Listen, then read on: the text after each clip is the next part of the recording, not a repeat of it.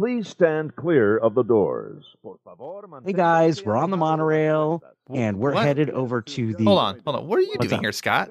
This isn't No New Friends? No, no, no, no. I I, I won a uh, a Diz Hiz giveaway last week. You did? Wait, where's Joe and Jen? Who's gonna host? Look at me. Look at me. I'm the captain now.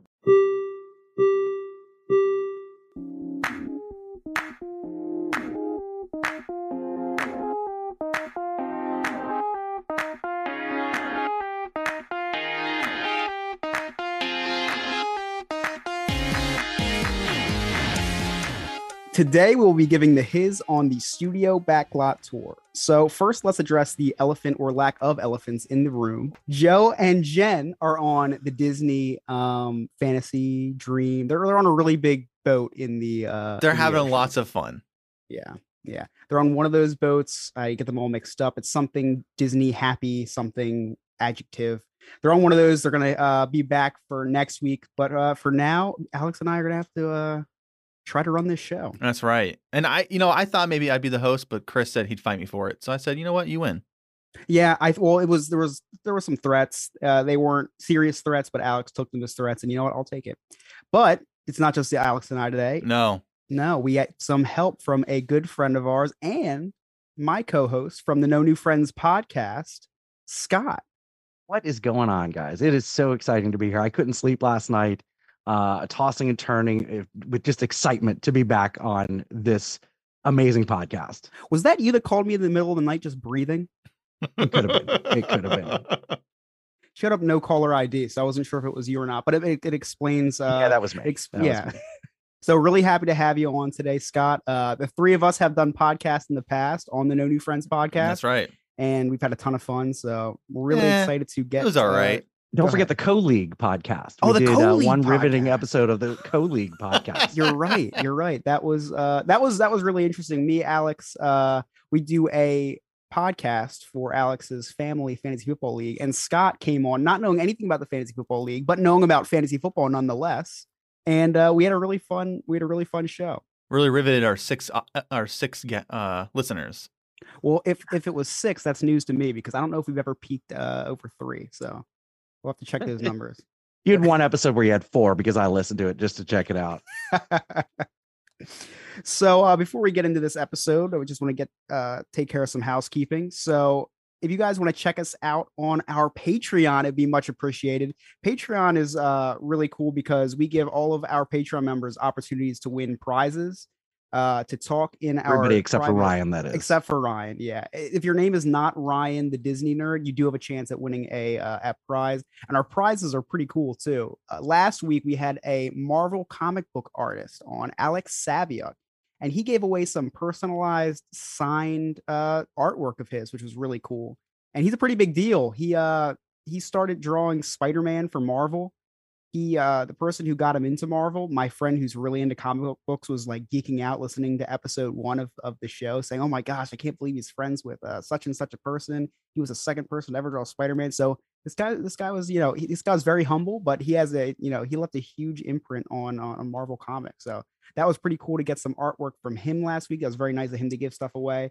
And oh my gosh, Joe usually gives something away almost every week on here, whether Yeah. it's a wax melt or a, or stickers or a T-shirt. So that's just one Yeah, of the this many week he gave perks away a co-host spot. So That- you that's know, true, I am. I won that, and uh, and sorry and to you know everybody what? else. the higher the tier, the more opportunities you get to uh you get to win. And Scott actually joined our hundred dollar tier this week, and so he won co-host of the week. But uh all jokes aside, the Patreon is really cool. We've made a lot of really great friends. That's how we all became friends, essentially, through Diz Hiz Patreon. So get to talk to a lot of just other Disney uh Disney fans on here, along with the hosts. We play games. It's a lot of fun. Uh, other than that, you can check us out on dizhiz.com. You can check out our merchandise tab on there. Check out the really cool designs we have.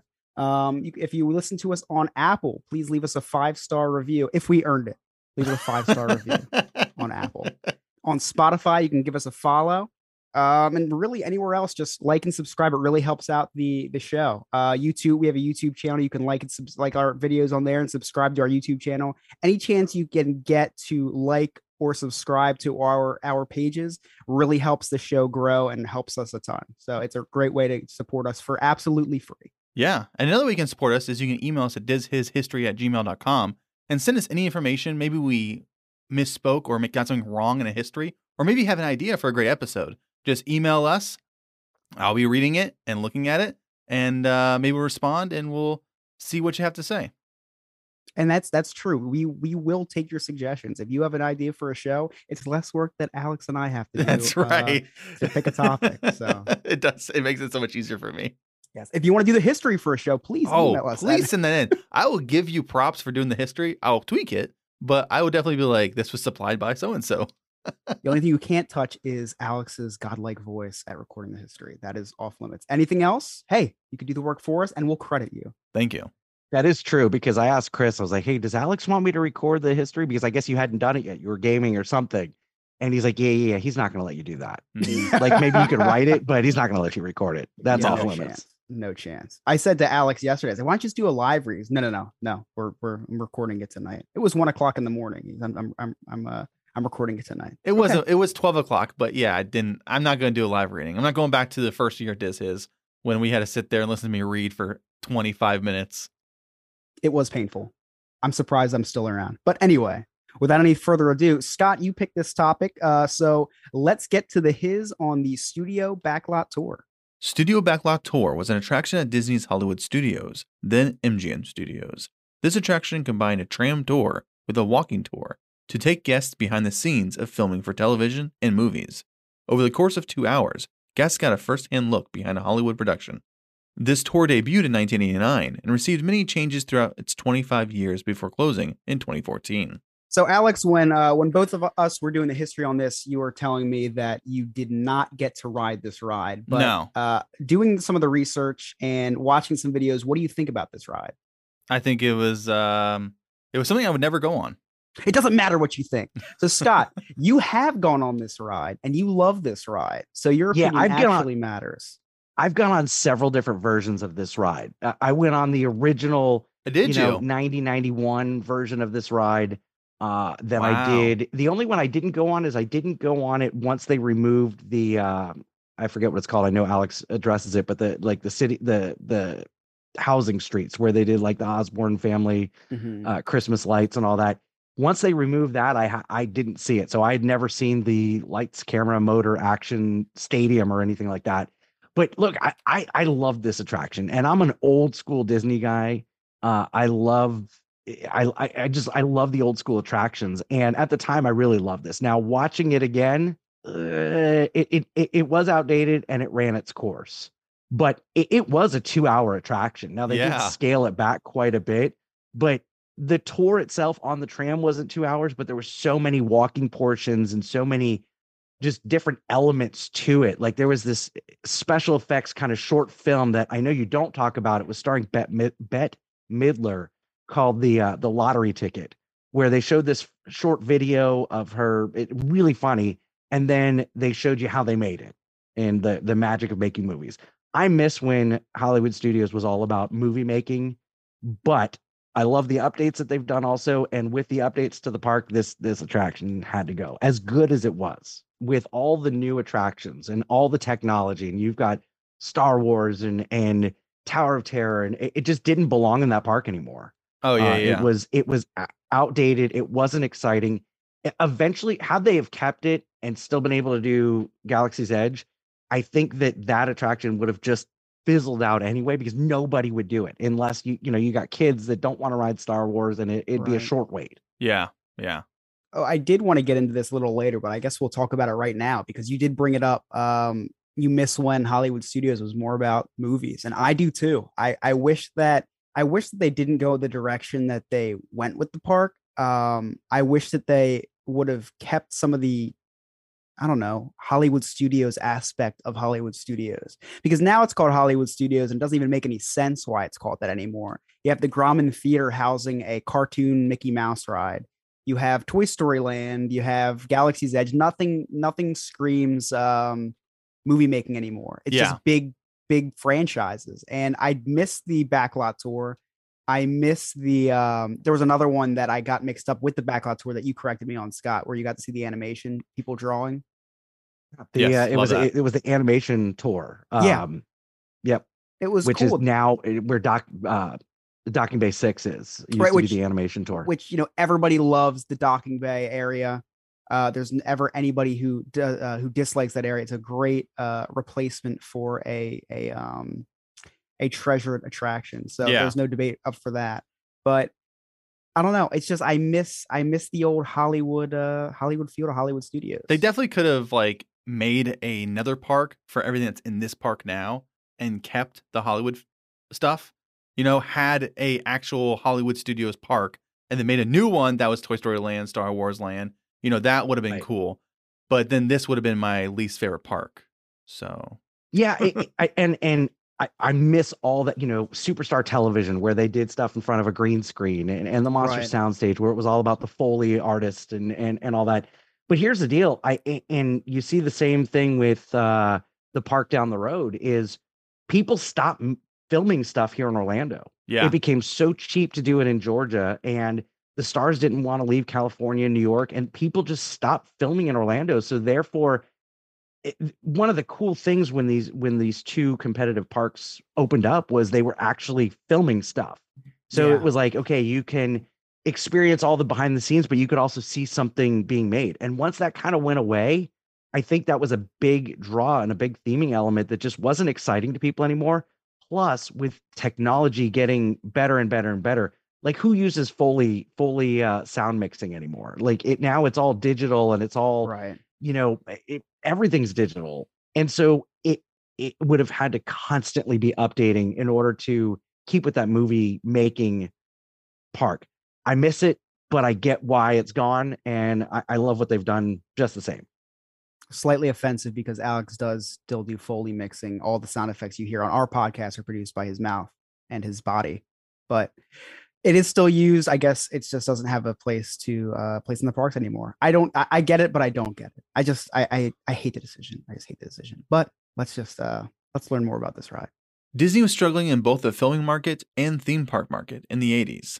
Newly hired Michael Eisner convinced Disney that the movie themed pavilion, planned for Epcot, could function as a standalone park. Eisner then announced MGM Studios, which would also function as an active TV and movie studio. Much controversy surrounded MGM Studios because Michael Eisner previously worked for Paramount Pictures and may have gotten the idea for the park from a Universal pitch to investors for a standalone Universal Studios park in Orlando. Michael Eisner was at this pitch meeting working for Paramount Pictures, where the plan of a theme park that doubled as a studio was debuted. The similarities to Universal was even more apparent when it was announced to have its own backlot tour named Backstage Studio Tour. On May 1, 1989, MGM Studios had its grand opening, debuting its two hour backlot tour. The entrance to the backstage tour was in the now Star Wars launch bay. Guests would first board a tram that would take them through many working shops, like costumes and props. The tram then took guests through Residential Street, which housed the front of many iconic homes. On your way out of the residential area, you would ride past Herbie the Love Bug, who would spin its tires and speed toward the tram. The tram then passed the boneyard with many prop vehicles stationed for viewing. Next was Catastrophe Canyon, which utilized fire and water to show the magnitude of special effects up close and personal. After that, the tram drove through New York Street, later named Streets of America. After a small break, the second half of the two hour tour would start, which was the walking portion. Before the walking portion began, guests would watch a pre show starring Goldie Hawn and Rick Moranis. The first stop was a water tank, which is used for filming scenes of boats in the ocean. They demonstrated how they would film a boat battle or a storm scene. Next, guests would walk past a shooting soundstage and then to a location where they would be shown how special effects are utilized. Two guests would be chosen to ride a giant bumblebee in front of blue screens, a prop from Honey, I Shrunk the Kids. The next portion of the tour was a short movie talking about sound effects in film starring Mel Gibson and Pee Wee Herman, followed by editing with George Lucas, C3PO, and R2D2. The tour ended with a short film entitled Michael and Mickey, where Michael Eisner and Mickey showed guest previews of upcoming movies. Oh man, that was a lot to say without mistakes, huh? yeah good job and there's a lot to break down here so whenever you're ready i've got a lot to a lot to pick up not pick apart but but to talk about Go Let's- ahead. Let's do it. So the way that you describe this, where you do the tram tour first and then the walking tour, I went to MGM Studios very early on. Had to have been the first year it was open, and I never saw the version where you ride the tram first and then walk. They very quickly switched that up. Within a year. So when what's that? Within it, within what two years they switched it. Yeah. very, very, very short. Shortly, uh, probably by '91, it was switched Yes. over Yep. because you talk about the entrance being over where Docking Bay Six is now. I never saw the entrance there. I saw the entrance on the other side, and it was like a Who Framed Roger Rabbit facade and all Yes. that, and over by kind of where Galaxy's Edge is. Yep. This this attraction changed so many times. Um, you know, the big water tank, which that was always like the pre-show uh, from when I remember it. The Universal stuff, absolutely true. Michael Michael Eisner, the the park was supposed to open up in like 92 or something like that. And because of Universal, it was a race to the finish.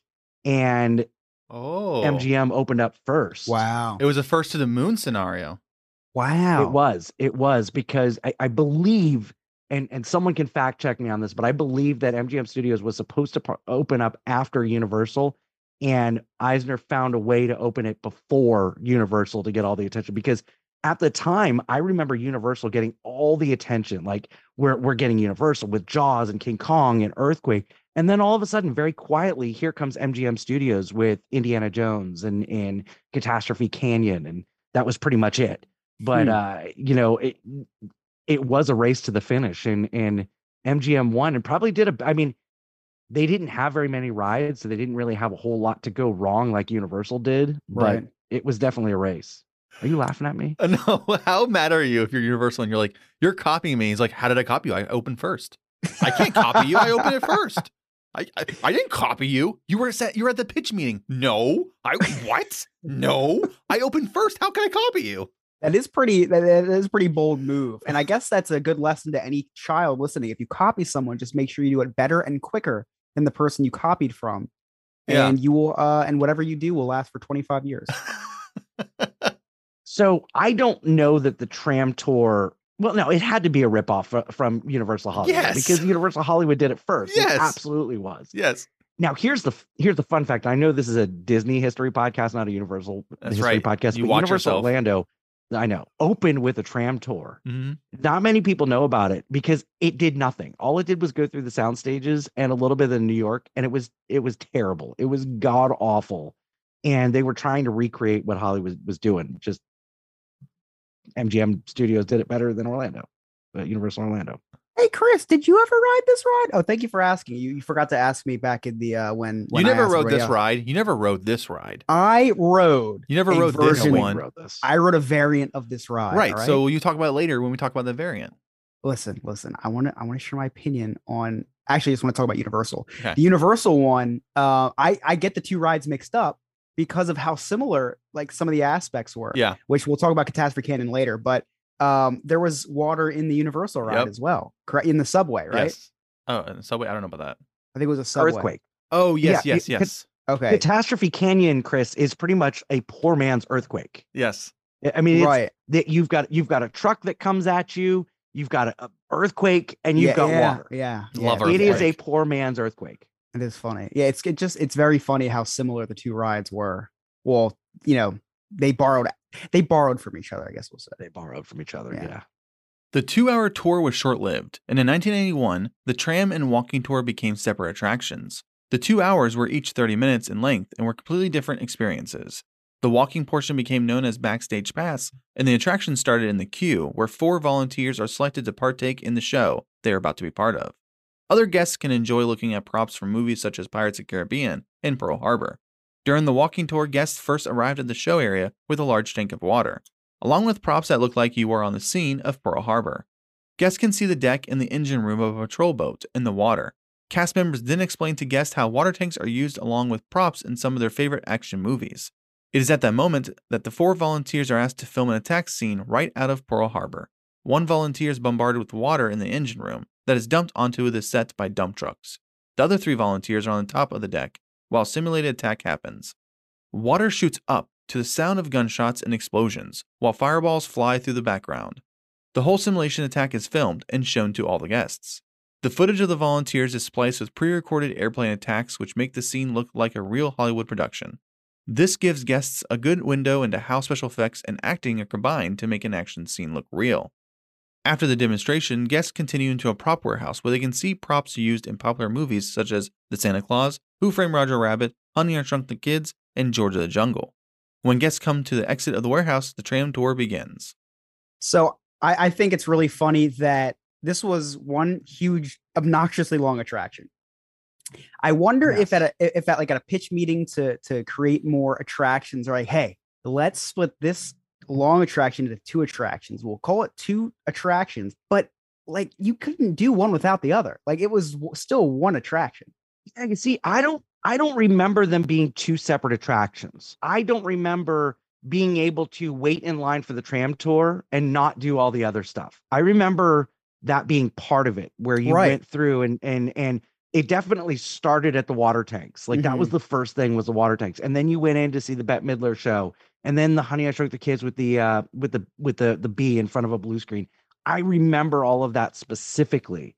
And then also I do remember David Letterman being featured a lot through the parks. Really? Like he was um yeah, he was in the pre-show for Monster Soundstage. He was definitely in a scene at Superstar Television and I believe he was in some of the videos here. I don't remember but I, I definitely remember there only being two kind of backstage tours. It was the animation studio Mhm. and then this one, which I, I think the two were combined, where you did the walking tour and then you did the the tram tour. yeah, I just wonder if they just wanted to uh, make it look like they had more attractions at MGM, or like, hey man, let's just let's just call this two attractions. It's long enough, and Wouldn't surprise me. I mean, that was a half day park. Like it was yeah, that was before Tower of Terror. That was before Rock and Roller Coaster. Obviously before Galaxy's Edge. All you had was Star Tours, the Great Movie Ride, and the Backlot Tour. Those were the only rides that you had. And That's the, pretty crazy And the original about. backlot tour was two hours, so it couldn't be a half day park because you'd spend half the half day on the on the tour. Can you imagine not knowing that it was two hours long? Just like, oh, let's go, let's go check out this this tour, and then like, oh my gosh, it's been like an hour ma'am, ma'am, how much longer is it? Hour and a half. Wait, what? We're even waiting If to you- get on there. There is and and uh i went down this rabbit hole where i watched this entire family's vacation at uh at mgm studios in 91 preparing for this episode so i on, got YouTube, to see on everything YouTube. On YouTube. on youtube okay, yeah you weren't following superstar television indiana no Wearing your fedora. like they, they went to lunch at, at primetime cafe or whatever and i'm Uh-huh. watching them eat lunch it was the dumbest thing but Were you eating lunch as they too? get done what's yeah i decided to I, I- I got hungry i had a bowl of spaghetti so as they're walking the, eh, there because there was this like in between transition from the walking tour into the tram tour there Mhm. was a full restroom where you would like go to this restroom and then get back before you get on the tram tour because the tram tour itself was at, Mm. you know at least a half an hour and plus there was this other walking thing after the tram tour I, I don't remember it being a half hour long. I was really young when I when I saw this, and really what I remember is the explosions and the and the goofy, you know, you make it look like you're you know you're getting attacked type stuff. Which I you know making light of Pearl Harbor in retrospect is kind of is kind of Too soon, up. Disney. I- Too soon. yeah. I'm Too wondering soon. if uh wonder uh, that that would almost be like you know just ma- imagine a 9-11 tra- attraction Yeah, like imagine that. Ser- seriously, like you probably when this came out, you still had people that um oh yeah, for sure. that yeah were uh you know served during Pearl Harbor. Wow, we should write a Now, uh, maybe I- that's why it ended. I definitely don't remember it being Pearl Harbor themed. Now, when I watched the most recent version of the attraction, it was definitely Pearl Harbor, but back in the in the mid 90s, even maybe the late 90s, it wasn't I don't I don't think it was like, hey, this is uh, a scene from the movie Pearl Harbor. I don't think It Pearl was, uh, Harbor happened yet, not the event, the movie. Yeah, the movie the- haven't the movie- yet. yeah, I don't I, yeah. yeah. right. So it was just probably you know like a water thing. Um, but yeah, uh, it, it's pretty pretty insensitive of Disney. No, that tram tour was definitely 30 minutes long because it, and and I think you wrote it after they tore down the the houses and put the, Yeah, the never saw the houses. Yeah, never saw the houses. Yeah. So definitely then, I mean, because you went through this warehouse and you saw the costuming department, the Yeah. set department. Then you went through the the the the green area to see all the topiaries and and different plants that they put on sets. Then you saw the boneyard and the flight of the navigator Yeah. ship. Oh, Flat and all of the all these cars. Yeah. Then the street. Then Mhm. Catastrophe street? Canyon. So it a was real life long. street? Yeah, real life street. Okay. The the the residential street. Yeah. And then you went by uh, you know, the New York area where, Yes. you know, the Teenage Mutant Ninja Turtles re- uh, performed. it is fascinating to think about um, that movies actually were filmed there on you know on Disney property. Uh, and I think maybe that's why they created this because they thought we'll make money two ways. We'll make money attracting people to go ride this ride, and we'll make money filming movies course, and TV shows. of course. Here. So it was a cool idea for sure. It would have been really cool if uh if it was still, you know, happened to this day. And you know what? Maybe that's why they, you know, moved away from all this stuff because it just didn't make sense to them anymore. And they just you know, they don't care about their fans. So Guests board the tram, and the tram portion of the ride begins. The first thing that guests see is the Earful Tower, which was then the icon of Hollywood Studios, a fake water tower with Mickey ears. This is the closest guests can get to the infamous tower. Guests are then driven by the building that houses the costume and materials department. Guests are shown the cast members working on costumes for upcoming movies and television productions. This scene is then followed by an area that is nicknamed the Boneyard, which consists of famous vehicles from popular movies. Guests can see ships from Star Wars, motorcycles from Indiana Jones, and even an escape pod from Hitchhiker's Guide to the Galaxy. Quickly after departing the Boneyard, guests are told that they are entering a current movie set while the cast is on break. This area is known as Catastrophe Canyon, which is themed as a rocky desert area with a big fuel truck in the middle. As a tram stops, the filming of the movie begins. An earthquake shakes the tram, which causes the fuel truck to explode. Guests feel the heat from the huge fireballs, which are then followed by a flood of water that extinguishes the fire. The set is then reset as the tram pulls away. After the events of Catastrophe Canyon takes place, the ride calms down as it takes guests past more of the boneyard. The last thing guests pass on the tram is Walt Disney's private airplane. The tram then pulls into the exit where guests are let off. After getting off the tram, guests get to walk through a museum to exit the ride. This museum is called AFI's 50 Greatest Villains, where they get to see life size figures of villains from movies, as well as concept art and other cool artifacts. Disney, So I- king of bad names, the Earful Tower. yeah. So did you ever see yeah, Chris, you were probably way too young. Alex, you were too young too. So early commercials of MGM Studios, they Mhm. they highlighted Catastrophe Canyon. Catastrophe Canyon was in all the commercials, but they showed a stuntman doing a high fall from the top, like the top of the cliff really onto and I- yeah. So I'm when I when I'm going to see Catastrophe Canyon the first time, I'm like, oh, there's gonna be a stunt show here and all that. And it never happened. And I was like, what the, not what the heck is this? that's It pretty was very, very disappointing. Yeah. No, what also was disappointing was being traumatized as a young child, uh, having a huge fuel truck come towards your tram uh, and explode and then almost drown in rushing water. That's also very It was disappointing. terrifying. It was terrifying. To this day, I still can't go in the water. You know what? Every time, uh, every time there is an earthquake, we get tremors in New Jersey every once in a while. I immediately uh, look outside and make sure no cars are on fire because I've learned from Disney that earthquakes make vehicles explode. So something really cool uh, that they did with the Earful Tower back in 1994, and I remember this specifically, and and and Alex may remember this. So there's always been this close tie with uh, Disney and the Orlando Magic. Uh-huh. Okay, so summer of 1994, picture it if you will. The Magic make one of the biggest free agent signings. They sign Horace Grant from the Chicago Bulls. oh, that Grant. instantly makes us contenders. How'd you do that year? Disney put these huge. Good. We made it to the finals that year.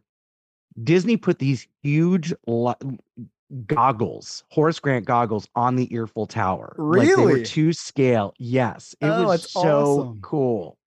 So is that why the Orlando Magic is called the Orlando Magic? Because it's in So Orlando. funny. s- Because of the because of I the kid, yeah. Oh, yes. Ka- Karen Williams, who is Pat. Pat Williams is one of the founders of the Orlando Magic, Uh-huh. and they were toying around with the name the Orlando Juice, the Orlando Tropics. Love the juice. uh, even the Orlando Heat. His family came and visited, and this is as they're finalizing, you know, the the deal to bring this team to Orlando. We had already been approved and all that, and so he took his family to Disney and and all that. So as his daughter Karen Williams is getting onto the plane, she looks back at her dad and goes, "Daddy, this place is magic." And as a result, and then it just made sense because the Magic Kingdom is here and all that, and there's just you know Ah. Disney Disney's one of the main sponsors of the Magic, so it just made sense. It it it, it works. That's pretty cool. I um I always thought it was because of Disney. That's cool that there was an actual story to go behind that. I always thought it was a dumb A name. of people not gonna think that. lie, the Magic's a really bad name, but um it is cool Uh, that Alex put the goggles in chat. That there the- it the- so in our Patreon, you guys can uh, have access to this if you join our Patreon. We have a Discord chat. Alex posted a picture of the uh, Earful Tower with Horace Grant's goggles on it. I Did love they those did they put the uh did they put the uh NBA champions banner on the on the tower when they won that year? Watch your mouth. So before we move on, let's let's just rate this ride real quick. We're not going to do rubric because we did forget to rate this in the beginning. Let's just do it on the fly now. I would give this ride a solid eight point two out of ten. okay. I, I I give it I'd give it a solid nine, nine even. I'm not going to mess with the decimal points. Just a, a, a, it was a nice ride, nine. Yeah, so an even score is an amateur score, but I I, I respect it. Uh, nine nine's fair. Nine is fair. Alex not being on the ride at all, finding out about this ride less than a week ago. Yeah. What would you rate this ride? I would rate this ride a six. Okay. Any reason fair. why? Um, I don't think I'd go on it more than once. Okay. Um, if I did go to the parks, and I think it'd be entertaining. It'd be fun. It's you know, get off your feet. Halfway is get off your feet. The other half is walking. Like, why are you making me walk? Let's just have two tram tours. Mm, But, anyways, I think a six is uh, pretty fair. That's a fair Alex score. That's like a that's that's a like if when when you factor in Great the curve. Alex score. Yeah, when you factor in Yeah. the curve, that's like a eight eight and a half. Yeah, yeah. Yeah, I I agree. It was definitely a one and done type thing, unless you're into nostalgia and you know want to see it, and the other lines are long. It was a one and done attraction. In 2001, the parks hit hard times, and the Backstage Pass tour started to be reduced to make way for more attractions. By 2002, Backstage Pass was closed down, and the small theater where guests exit became Walt Disney One Man's Dream. In 2003, Backlot Tour started to take some cuts, starting with Residential Street demolished to make way for Lights, Motors, Action, Extreme Stunt Show, a show important from Disneyland Paris. Other than park attendance being low, another issue causing the Backlot Tour to fail was production not utilizing the studios. Filmmakers did not like the backlot tour allowing guests to watch as their films were being produced. The sound stages were eventually converted into attractions and is now the location of Toy Story Mania. On September 27, 2014, Backlot Tour finally closed, ending its 25 year stint. When Walt Disney Studios Park opened in 2002 in Paris, a version of the Backlot Tour debuted. Their version was called Studio Tram Tour Behind the Magic. There were many similarities between the two rides, including driving through the costume and materials buildings, as well as Catastrophe Canyon. One of the main differences in Paris is that they had a look at the set of the film Reign of Fire, where London was in ruins. This scene displayed different fire effects to guests. Paris Tram Tour closed in 2020 and is set to be replaced by a Cars themed ride. So the funniest thing about this is that they are not getting rid of Catastrophe Canyon Canyon in um in Paris. So the same fuel truck that explodes in Catastrophe Canyon is now painted as a Dinoco uh truck from Cars, and it is presumed that that that truck will explode dozens of times a day, hundreds of times a week for all of eternity. That poor, poor truck. Yeah. Um, that's not yeah. I would have watched. I would have watched the Paris one, but I got stuck watching the Millers uh, 1992 family vacation. I I did watch because I had never seen the Lights Motors action stunt show, really? and I wanted to know You what love stunt why, shows. Why? What's that? I said you love stunt shows. I can't believe you haven't seen it. I, I do, I do. I, I love stunt shows, but I had never. I was it, that was a period of time in my life when uh, I was poor. You know, my parents weren't paying for stuff anymore. I had no money, so I wasn't going to the theme parks as much. So I missed that, and uh, you know, I was disappointed when they got rid of the the residential street, not because that was like a riveting part of the backlot tour, but because of Osborne uh, Christmas. You know, it looked better on the houses than it did the streets of New York but I did watch this after the Miller's uh, family trip in 1991 to MGM Studios. A- a- great show, and uh, and yeah, it, it it it it's a good thing they got rid of the the houses because the, it was it was fantastic. the houses sound really cool.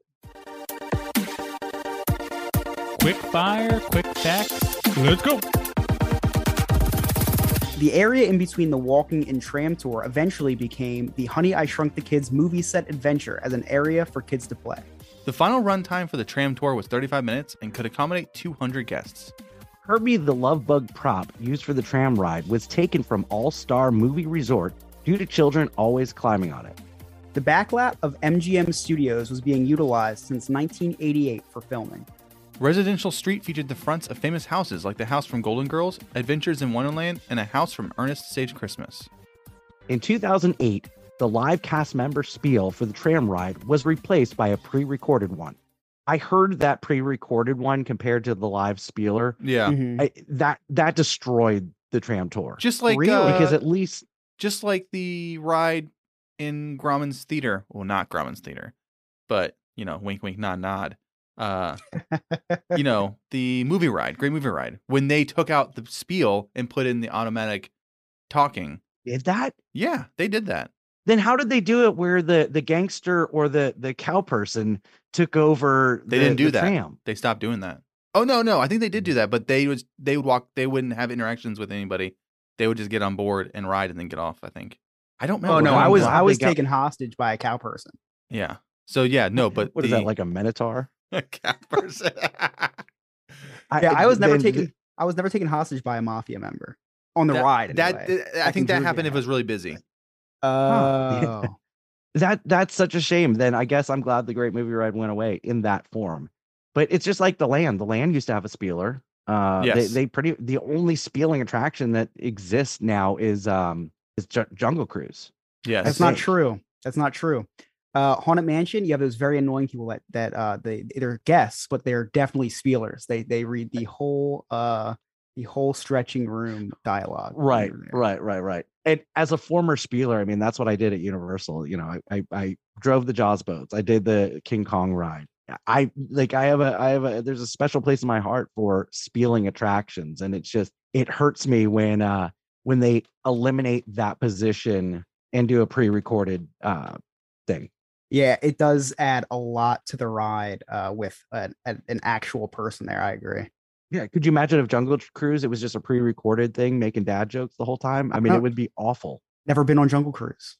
You know why? He doesn't want to get wet. I've told this a bunch of times. I thought I got I got Jungle Cruise mixed up with Kali River Rapids. I always thought it was the ride that got you soaked, so I never went on it.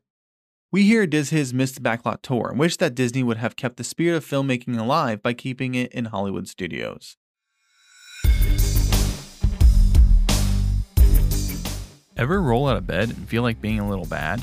Three Cheeky Chicks Wax Company has you covered with their Villain Wax Melt line. The Sea Hag Melt will have you wanting to use that body language like Ursula with its bouquet of roses, lily, lilacs, and sweet violets with undernotes of musk.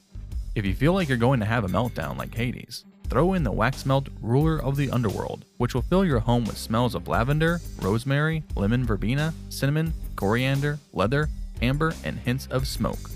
Or, if you just feel like you are just the evilest one of all, get yourself the Mistress of Evil Melt. These Maleficent inspired melts will release a woodsy scent with its crisp pine needles, white fir, clove, patchouli, oak, and sugar pine. No matter how you're feeling, make sure to visit magicallyscented.com to purchase a wide range of wax melts, candles, and room sprays, all made by three cheeky chicks. There are plenty of holiday sales that will allow you to buy any smell that fits your attitude. That's three cheeky chicks at magicallyscented.com.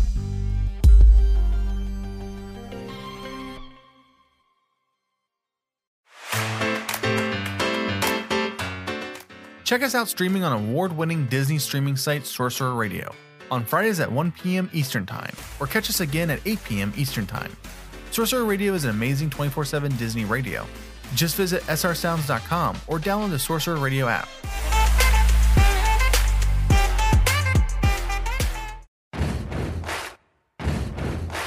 This is this is review.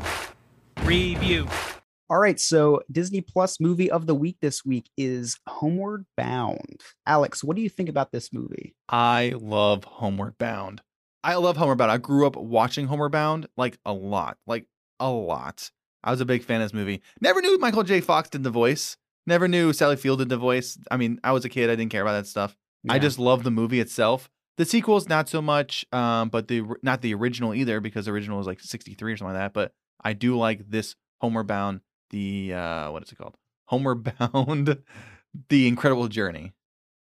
I uh, I am in the same boat as you, Alex. I watched this movie a lot growing up. I please jog my memory. Yes, Was this a movie where the animals' lips moved, or did they speak telepathically? telepathically. okay, Didn't so right. I like the telepathic talking because it was more believable than a than a um yeah, than the uh what's that horse? Uh, Wilbur. Scott will know this. What is it? Wilbur. No, not Wilbur. That's a pig, but Yes, you're right. Scott. Ed? There's a horse that they would move Mr. the Ed? lips. Mr. Mr. Ed. Ed, yes. Mr. Ed. Mr. Ed was scary, man. Uh, Handles horses, of course, borderline of course, of course. borderline animal abuse. Um, I don't I, I don't know if a horse would like its lips being pulled for you know 45 minutes at a time. But anyway, Homeward Bound, really fun movie. Big dog guy, hate cats, but there was two dogs and one cat. So the dogs outweighed the Yes. cat. So the dog to cat ratio, perfectly done. It was good. uh, really good story, happy movie. Uh, Scott, we talked about this earlier. Joe would have hated this movie because Oh no, no Um, animals died in this movie. They yeah. all made the journey. Yeah, look, guys, I I love I love this movie. It's a, it's it's a movie about a, a journey. yeah, You know, these animals getting together. They were afraid that they were left at this ranch. Yeah, Okay, exactly. and they're like, you know what? We're going to be left here. We've got to we've got to embark together on this treacherous and thrilling journey to find our way back home to the California wilderness. Fantastic movie. bravery uh, perseveres, and it, this Exactly. was this was a very motivating Overcoming movie. adversity. E- exactly, exactly. Uh, it doesn't matter uh, what walk of life you are. If you're a dog or a cat, you can always go on a journey uh, to bound home. I think that went well. I think that went well. Scott, very impressive. We're not done with it yet. Oh, what do you want? What else? That was only like do you- two minutes. It's supposed to be like five Oh. minutes long. Okay. But Uh, anyways, okay, I'm gonna so- talk. Hold on, I'm gonna talk. Let me Okay, compose myself. please, please. Okay. When I watched this Very movie proud. recently, I watched it with my kids, and my daughter actually didn't. I think she liked it a little bit, but it was a, it was you know she liked it a bit. And uh, when I was watching it, I I haven't watched it as an adult. I always watched it as a kid. When I was watching as an adult, there's a lot of things that really like bothered me as an adult. And I was like, oh man, these dogs are they're making a mess in the house, and they're doing this, and they're doing that. And I was like, oh my god. And then and then if they just like chilled out and relaxed and waited around like I like to do, you know, people are like, why you wait around? Why don't you go do stuff? You know, go do what you want to do and be active instead of just waiting around. But if they would have waited around, they would have saw that they came back and got them. You know, it was like at one point when they're at the um they were at the animal control center and they broke out. They literally were 20 minutes away from being picked up. But no, they had to break out for some reason, even though people were being nice to them. And if they just waited 20 minutes, they would have got picked up by the family. But no, they did that and then they had to go over the mountain, through the water, and uh you know, at the end, di- at the end, did you think the uh Chris, when you originally watched this, did you think the old dog had died? Yeah, I was a little nervous. I did think that the dog died. I uh I was it was very, you know, sad as a kid watching that. I mean, as an adult it's sad when a, when a dog dies unless your name is Joe. Uh I don't trust cats. I thought the cat had something to do with it. Never truly trusted the cat. Um but I was very happy to see that everyone made it homeward bound. So the going back to what you said about the, you know, they were 20 minutes away. Uh, if they just would have, you know, if they didn't escape, that would have made for a very short movie, Alex. I think you forget that this was a Hollywood production and that they did need to stretch this out a little bit. Hey, this is AJ for the D Plus Club, where we cover all things Disney Plus. Each week I'll bring you the latest news and rumours, as well as what's new and what's coming soon to the Disney streaming service in the US and in the UK. And each week we have a weekly movie club, where between March 14th and 20th we'll be watching the original Pixar movie, Toy Story. Share your thoughts in the weekly movie club room in the Sorcerer Radio Discord at srsounds.com forward slash Discord and I'll feature some of your comments in this week's podcast. You can find new episodes of the D Plus Club every Sunday on all major podcasting platforms, as well as the new Sorcerer Radio website at srsounds.com forward slash the D Plus Club.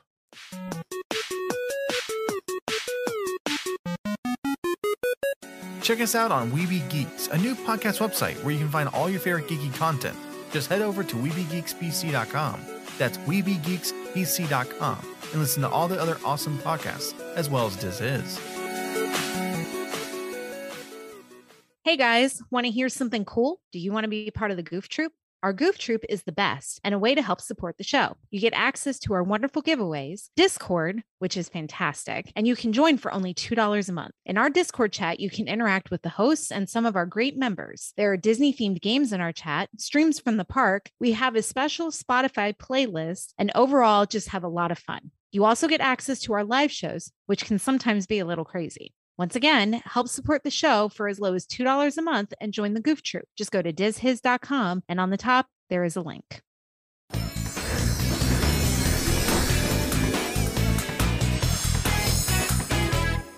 All right. So now, uh, what did you do in the world of Disney slash news, Alex? What did you do? And you could talk about what you did in the past couple weeks because we haven't done this segment in a couple weeks. That's true. We haven't done a couple weeks, and unfortunately, that does not mean I have stuff to say. I I have not done that much. Right, even if he did, he wouldn't remember. I've not done that. You're you're right. If it happened two weeks ago, I would not remember. So I did not convert convince. I did not talk to my wife before I came out here to figure out what we did. But there wasn't too much. But before we came out here, we were watching The World According to Jeff Goldblum, which I think is a great show. If you haven't watched it, definitely watch on Disney Plus. And we're watching Tiny Things is the episode we're watching. And uh, he goes and visits with a lady. I don't know if you saw this YouTube video, Chris or Scott, maybe you have, but tiny kitchens or tiny tiny cooking where they she makes tiny food on a tiny kitchen with her hands. Have you seen this? yes, Have you seen I've dabbled in tiny, tiny videos. Yes, I, I love watching them. And he actually went and visited the lady, and now I know the face behind the hands, which kind of you know broke broke the Oh. wall for me. But uh, he did it, and uh, and it was really entertaining. But they also did other tiny things. I love Jeff Goldblum. Uh, the world according to Jeff Goldblum. My daughter actually asked to to watch it. She's only four, and she's like, "Hey, can we watch that?" And she's watched it before, and she likes watching it now. Um, Wow. Other than that, really have done much on D plus. Yeah, that's about it, really. Well, Uh, thank Alex, you for ti- your tiny things. Uh, Chris knows them as uh, normal size things. I get very full watching those, those tiny food videos. Like, how does this person eating all this stuff? So, Scott, I know for a fact you did some stuff in the literal world of Disney over the I did last so couple much. weeks. Yeah, I, I mean, I, I definitely visit Hollywood Studios with my Yeah. father for the he he hadn't been to Hollywood Studios since it was MGM Studios, Wow. and we had we had such a great day. Um, we really were able to take advantage of uh, Genie Plus, and it worked in our advantage big time. Like we did everything without waiting in line, and then park hop to Epcot, and then went back and then waited in line for Rise of the Resistance, and it definitely worked out in my favor. Then I had my wedding anniversary, so we went to Animal Kingdom again, did Genie Plus, and it was Cool. fantastic. We did everything. We did everything there without waiting in line. Uh, then Epcot. Then I went to Hollywood Studios with my son, and we tried Genie Plus again, but it was a really busy day. It was like right in the smack dab middle of uh, Princess Race weekend. So we did Mm. one thing with our Genie Plus, and it was a waste of money. But the other times it was great. That's awesome. Um, and then I also watched this documentary on Disney Plus. I'm obsessed with the 1980s, uh, 1980 men's U.S. hockey team. You know, the Yes. Miracle on Ice. Yeah. Uh, Oh. it's a movie starring Kurt Russell. I've seen the original movie called Miracle uh, Miracle on Ice. Yes. yeah. Uh, starring Steve Guttenberg as uh, the goalie Jim Craig. So there's this new documentary out, and it's called Of Miracles and Men. And I'm like, oh, great. It's a documentary about the 1980 US men's hockey team. It is not a documentary about the US men's hockey team. It is a documentary of the Soviet Union team. So it's Oh. all about Miracle on Ice, but from the Soviets' Oh, perspective. So it's like the time before, yeah, bo- like before leading up to that, like probably about eight years before that, because this was this super team Yeah. and then when they lost and then what happened to all of them after them forced to retire and and like it was bad for them Is this new? A new documentary? i just i just I, Wow. I just saw it on disney plus as of yesterday so Pretty it was in the section timing. new to disney plus i know Ru- right? Russia's very working very hard on their public rela- relations, I guess. well it wasn't russia it was soviet union That's right. Oh, that's right. Different. so that's okay yeah they were the good okay. Russia. Yep, exactly. The good Russia. And then lastly, um, you Don't know know, I've got this other little pot. Oh, yeah. I- I've got this other little podcast, and uh, I'm Oh. I'm in communication with a uh, an actor who has been in the MCU, uh, and we uh, we've confirmed that we're going to do an interview. We just don't know the date yet, so that's a really big deal. I've been working on kind of gaining the courage to ask him, and uh, I asked him. He said yes, so that's going to be a super fun interview, and uh, I'll let your Patreon members know uh, as we get a little bit closer to that date. Yeah, and we'll keep uh I'll keep the listeners posted on uh Oh on when that that's date right. gets yeah, set up. because you're on yeah. both shows. I forgot for a I- I minute. am. It was like I don't have to do the updates. And then and then when Um, you talk to him, you'll tell him about Diz Hiz. see what I can do. It maybe if your Patreon members start being nice to me. I can't I can't control them. I know. So It's They- not They're Russia. not saying anything mean tonight. They're just not here in chat. like That's how Yeah. bad I guess I pissed them off during uh, the Captain EO episode. So Scott, you love the 1980 uh, USA team. I uh, I went with Emily. That was our first vacation ever together. Was Lake Placid, and I've been to Lake Placid twice now because I loved it so much the first time. They have a really cool Olympic museum there, and uh, we got to see the actual ice that they won the the uh, the uh, I guess it was the silver medal on. People Wow, forget it wasn't. It hasn't medal. melted yet. That's amazing. No, it was it was very well preserved. Hold on. Mhm. USA won the gold that year. No, no, they didn't. They absolutely did. No. They beat they Oh, yes. oh, oh, no, no, beating the Soviet. No, I'm talking about. I'm talking about, and they they beat the Soviet Union. It was not the. uh That wasn't for Correct. That was not the gold medal game. They played Finland in and beat Finland to win the gold medal. Had they lost to Finland, they wouldn't have medaled at all. That's so weird. Yeah, but I went there. know, It was a I really cool spot. If you're ever in the northern New York area, please stop by Lake Placid. It's a really cool, really cool spot. Before or after the Mountain Men. Oh, this is almost Canada, so they're they can't make it up that far. The oxygen's not uh not good enough to for them to breathe. Up there, they're lumberjacks. Yes, humble people. Chris, what'd you do in the, the world of Disney this week?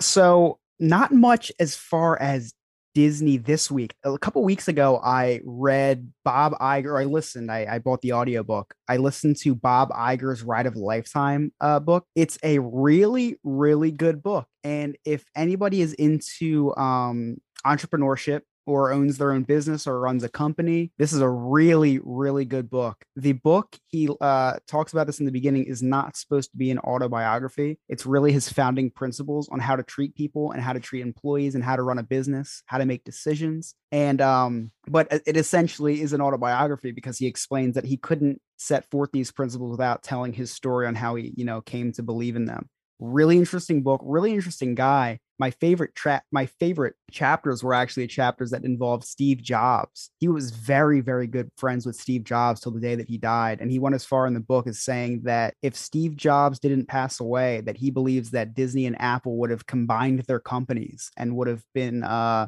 essentially one big company because of what they both wanted to do because disney wanted to get into the digital world apple was in the digital world uh Apple wanted, you know, streaming rights to certain things. And Michael Eisner ruined the relationship between Pixar and Disney. And Pixar would not be a part of Disney if it wasn't for um, Bob Iger. Bob Iger repaired that like shattered relationship with Steve Jobs, who was the largest shareholder of Pixar and had all the say in, uh, you know, what Pixar did really really interesting book the um the introduction to the book actually was what reeled me in he talked about he was over in um, Shanghai opening Shanghai Disney, and uh, he gets a call, and it was the Pulse nightclub shooting, and they and that was you know really close to Orlando. It was really devastating news. He was waiting to hear It was in um, Orlando.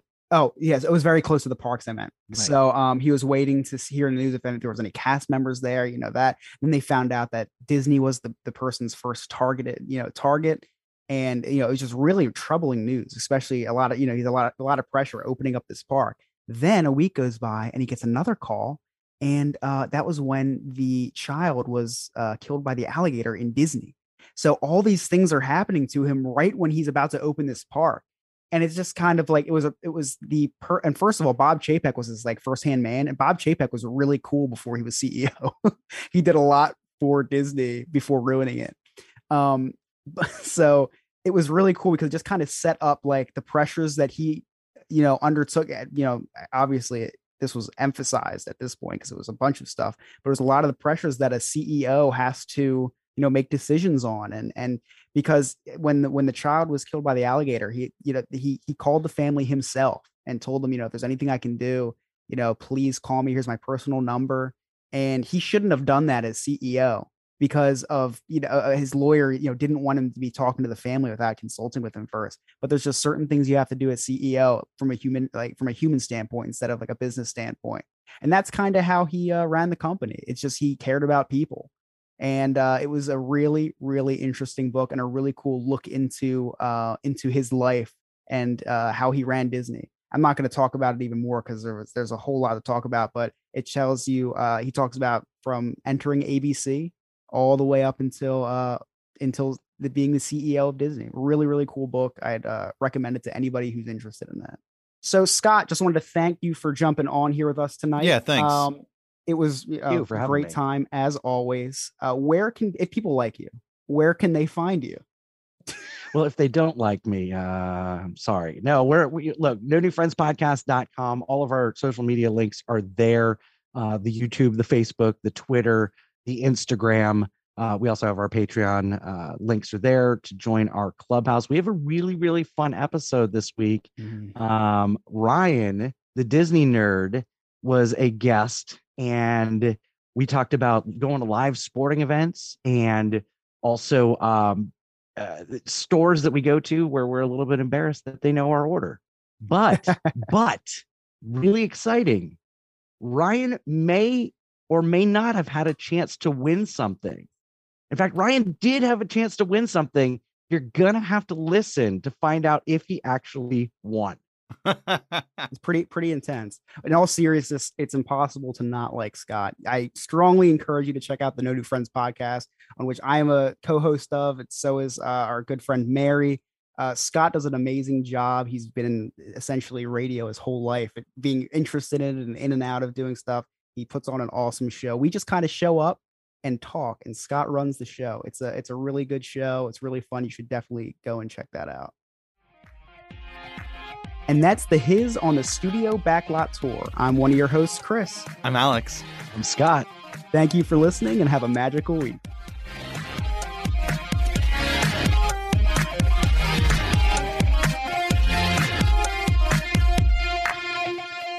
Please follow us on all social media by searching DizHiz65. Share us and subscribe to our podcast to get the latest show when it is available. If you want to help us out, get tips, get your memories shared on the podcast, see pictures and videos of what we are up to at the parks, join our goof troop on patreon.com and search for Diz Hiz.